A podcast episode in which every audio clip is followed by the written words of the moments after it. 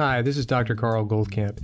If you're interested in learning about the ketogenic diet like I was to save my own life, then this is probably the podcast for you. Eight years ago, I knew nothing about it. Six years ago, it saved my life. Three years ago, I started researching and talking with some of the authorities in the field and attending medical conferences about this to understand why and how keto so dramatically changed my and my wife's Judy's lives. The purpose of this podcast is to share our journey of discoveries with you in understanding how keto is so effective in improving so many different conditions from obesity, epilepsy, diabetes, infertility, MS, Alzheimer's, heart disease, to name a few. So take a step away from all the hype you've probably heard and roll up your sleeves with me and join me weekly to explore this living miracle that anyone can access. We'll talk science, we'll talk food, We'll explore its history and evolution to today, which is that the sheer wonder of the ketogenic way of eating has changed untold number of lives, unlike anything before it. And in case I forget to mention it, please join our Facebook group, Keto Naturopath. Hi, this is Dr. Carl Goldkamp, and welcome back to another episode of the Keto Naturopath. There's been a little break, and that little break from my last uh, podcast was basically due to I had no voice. I got a throat cold, and it was a terrible experience. I'll leave out the experience and just say that it took my voice with it for the better part of 10 days. But that's back, and swallowing's back. So life is back. Today, what I want to do is go over some concepts that I had covered in talking with Dr. Ben Bocchicchio, Dr. Ben. And Dr. Ben is a uh, two PhD, MS, masters, and he's the one that came up with the high intensity training, HIT. HIT is kind of a generic for anything that's high intensity, so it's a, a little bit of a general misnomer. So, for to be very specific about it, the HIT that he came up with, now we're talking about the mid 70s, I think 74 specifically, he was the generator of and the I don't know if you call exercise an inventor of, but he's the first one to put the research behind this and understanding how profound this was for so many situations. Uh, we're not just talking about bodybuilding, we're talking about, yes, certainly people working on their bodies, people working on their metabolism. So for cardiac patients, diabetes, congestive heart failure, a lot of number of these things. And uh, for those who had some sort of functional goal in mind of competition, you name it. So he started his various gyms, and uh, he was in the era of uh, when Nautilus was just getting started. So he was working with all those thinkers. But one of the things that I think is really important to, to get out of the way in the beginning of, of talking about him is that he was the first that started. I'm repeating myself a little bit, but it's really important that he was the one that started this concept of slow movement, high intensity exercise. So, little old ladies, little old men, young people, you know, depending, when you talk about intensity, it's a relative word to that person and their ability to create that. So, for some, it might be a, a lifting a pound over their head, and then he has specific exercises, specific in the sense that it covers certain areas of the body. So, in other words, they would be a chest, what they call flies. It would be for the back, a row. It would be the squats. It would be a deadlift. It would be a leg press or a leg exertion. It would be hams, uh, which is a, a leg uh, flex. And you have your biceps and you have your triceps. And if you want, there's a couple of uh, ab exercises in there too. So that part's not new at all. I mean, that so you can do it on equipment. You can even do it with bands, you know, the, the elastic bands at home. My, in fact, my wife and I just did our first session together, and it is exhausting. I'm almost sleepy tired now from doing that. So it can be done under a number of situations. It's not that. It, it's great if you have somebody there to push you a little bit so you make sure you get to that edge. And that edge is very important. That threshold of working at that threshold of exertion is very important. So the amount is not important at all. It's all relative to the person. And has profound metabolic changes. Most of us that ever went to the gym or still go to the gym don't really go for metabolic changes. That's not what we think. If I stood by that door with a microphone and saying, Excuse me, ma'am, why did you just come by to the gym this morning? What's your intention of being in the gym? What do you want to achieve today? What do you want to achieve with all your experience collectively at the end of the year by going to the gym? They might say stay fit. That's as sophisticated as it's going to be. Uh, mostly it's about firming up their muscles. And of course, some are there to be bodybuilders. And that's it. I think I just covered 99% of the people. I, I doubt anybody's going to go to any sort of metabolic depth. Okay, then.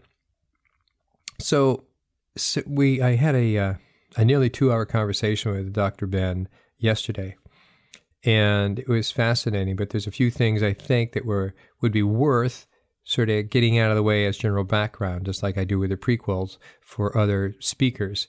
And that is that he has a great book out there. First was he's the first of the slow, high intensity training. Uh, he taught this. One of his students is uh, Ken Hutchinson's, and so Ken Hutchins, sorry, Ken Hutchins, and so Ken Hutchins actually came out and coined the term, you know, slow motion, even though he was taught it by somebody else. Did famously with that term. He in turn influenced Doug McGuff, who is a an MD ER doc, came out with a book called Body by Science, which is basically talking about Doug McGuff has five specific exercises. I've then called them for me. My wife used to follow his prescription. We called it the Fab Five. And those are five exercises that you do slowly to a count of 10 down and a count of 10, 10 up. Just slowly was the key. But he also said, you know, for kind of 10. Um, and now working and talking with Dr. Ben, I see the, the point and the purpose behind that. And that is that kind of detail and understanding. So now I, I understand the threshold that I have to achieve. And so the threshold may not come to me in 10. It may come to me in three.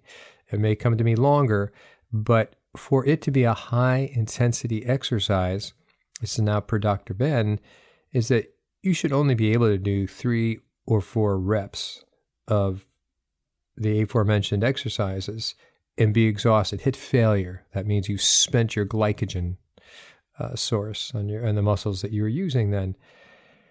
So 40 to 60 seconds, that's in essence the definition of high high intensity you're done and you're spent. So when people say, oh, I do high intensity training for 40 minutes, well, that's impossible, actually. You know, that's impossible.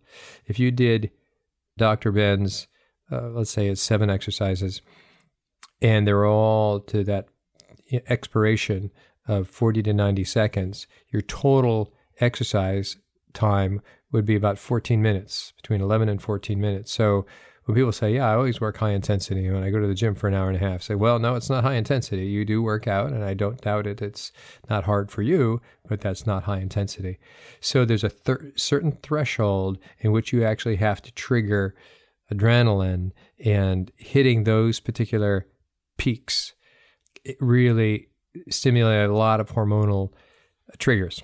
Human growth hormone, for one, growth hormone in general, or which is really the same thing your insulin gets more sensitized. You actually start producing more muscle tissue, that it, i.e., uh, mitochondria. And when you start doing that, you're creating more receptors for insulin. You have more receptors as opposed to few receptors. So muscle mass is a determining factor of insulin sensitivity and therefore overall health. And so, as a single factor for overall health in terms of insulin sensitivity and obviously blood glucose control. It's muscle. It's muscle. The other part is low carb. So Dr. Ben uh, clearly earned his PhDs. What I mean is he's very knowledgeable in these two aspects, and uh, he picked up long ago, as we'll discuss when the on the next uh, podcast you'll be listening to, is that when he realized, you know, how profound this was, putting these two together. So it wasn't just one, it wasn't just the other. So I'm speaking to you, you know, in this Keto Naturopath podcast because you're interested in keto. Well, you know, why? And I would say, well, why are you interested in keto? Probably 80% of you are listening and interested in keto because of weight loss. And beyond that, you're interested in all the other facts that it some of the hormones we talked about, some of the metabolites we've talked about, certainly some of the people we've interviewed, and you realize, wow, this is a big deal. This goes way beyond uh, just weight loss. But if it wasn't for weight loss being so profoundly achievable, and I'd say dot, dot, dot, easy or easier than any other way to do it, you probably wouldn't even know the word keto out there. And now it's keto everything. You know, soon they'll have probably keto wallpaper, keto paint. You know, it just put keto in front of it and will sell. The problem is now there's so much disinformation, it's hard to slug through and find out what's genu- genuine and wholesome and, and something you can do. So that's the reason for this podcast. So I hope you think, at least after this podcast, and certainly after the one and listening to uh, Dr. Ben, is that there's a whole other component that you can add to this that is, and he has a whole program and he has a great book out there. And I'm going to post these, you know, I'll post the links to this on his, uh, on that particular podcast. And I hope you do get those things. And I'll post some uh, videos of him training other people doing this. It's a lot simpler than you think. It's just a lot more uncomfortable than you think. And that is the word that is, you know, so why people don't do this? Well, you can say, well, they didn't know to do this. But there's a lot of people that just don't want to get uncomfortable. So, for instance, let's go back to the gym. And I'm standing by the door and I'm asking these people why they're coming in and what do they expect to get out of the gym. If I was to sort of like stay there for a couple hours and sort of watch what these particular people do, most people don't get that uncomfortable. They'll go over to the cardiovascular machines. Maybe they'll be on the elliptical for a while and maybe they'll do some weights. But nothing's a real push. Nothing's really all that hard. You know, maybe might be one rep out of three sets of 10 that, you know, but there's a concept about threshold. All that work doesn't get to a certain threshold. And that threshold of stimulating um, adrenaline, norepinephrine, and epinephrine, and others, but mostly you'll feel that adrenaline rush and you'll feel that it has to be a do or die. It has to be a fight or flight feeling. And, and, and that's an uncomfortable feeling to be able to hold. So first you recognize it, you, you get to the place of being able to achieve that for you. And then you, and there's a degree of fear that comes up for you, by the way, when you feel that. It should that's that's what adrenaline's about. You know, the bears in the woods, and you're going to run, and you're going to run like you've never run before. But suddenly, you now have access to energy you never had before. That's what adrenaline does. It opens the doors, and by opening the doors, you have access to muscle use you didn't have before you got to that threshold. So that threshold is really important. The concept of that threshold, which is both humorous and to the point uh, Dr. Ben gives. He says, you know, there was a, a man that was uh, really serious about trying to cut down and smoking, and he used to smoke, you know, four cigarettes at once. And so he cut back to two cigarettes at once. And he asked the doctor, he said, no, I've really, you know, did a lot of work, and I'm now only smoking two cigarettes at once. Well, obviously, that's going to make no difference. There's the effort, but he didn't reach threshold. Threshold to make a difference and decrease risk of cancer and, cardiovascular disease with smoking cigarettes is really zero. So there's a point of you went from four to two. How much of a difference that's going to make? Probably none at all because you're still smoking. So you have to stop smoking in that particular case to reach that particular threshold we're talking about. So too it is with exercise. But if you could think that maybe you needed to be guided through this once or twice, but actually is something you can do by yourself, you know, because it's, it's not dangerous when you see how some of these are. They're, they're pretty traditional exercises, and you can even do them with bands. Hard to do one for hams with bands, haven't figured that one out, but the concept is there, and you can get your set going. That to think that you could do something so profound as increasing your insulin sensitivity. Uh, if you had elevated glucose, you'd be dropping your glucose uh, you'd be building muscle mass without a doubt, which means you're increasing your insulin number of insulin receptors. You're ins- increasing your human growth hormones, which is responsible in part for the increase in the muscle mass, but it also is hormone that you could say it's a hormone of youth. So it slows down aging. So that's why we see those who work out, just generally speaking, they'll get a little bit of bang, these people that I talked about. That are coming into the gym I'm following around, you know, as an example. They'll get some of that. And people who go to the gym versus don't go to the gym add 10 years and 20 years of doing that, you'll see there's a difference just in their apportment, how they look, you know, their their uh, their smiles, their visage, their face.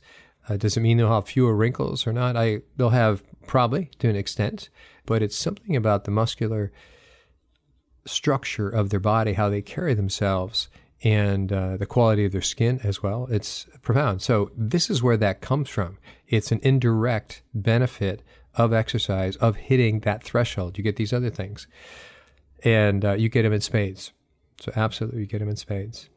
Interesting that some of these things, some of these things, some of the effects of high intensity training, which is getting to that threshold, um, you can also get with fasting. So at some point, fasting will also trigger HGH. It will also trigger autophagy, that is, your old mitochondria will fade fade away and die, which is a good thing. And so there's a lot of overlap with the ba- benefits of fasting. And the the journey's out, or the, there's no real research saying, well, do both at the same time and you get double the bang. No, but it's not bad to do both at the same time, as to the degree you could. Uh, you eventually do get tired when you do fasting for you know many many days at some point, but it's not like you shouldn't do this while you're working out. So those are some of the points that I wanted to make out uh, to to stretch out ahead of time because the conversation I have with Dr. Ben is not linear. you know, it's not linear. It's like holding a live wire. You can only be in one moment at one time, and then you have to drop it and see where it goes, and you pick it up again. Uh, we cover a lot of different things, and uh, I will say up front, unfortunately, I, I lose my voice in the middle of the podcasts, and uh, it comes back. So apart from that little messiness, uh, but there's good information around that. So I don't know if we can cut that out or keep that in because uh, what was the conversation both before and after. That um, two things I want for you to understand is that he is of profound influence in the health industry relative to exercise, unlike anybody else.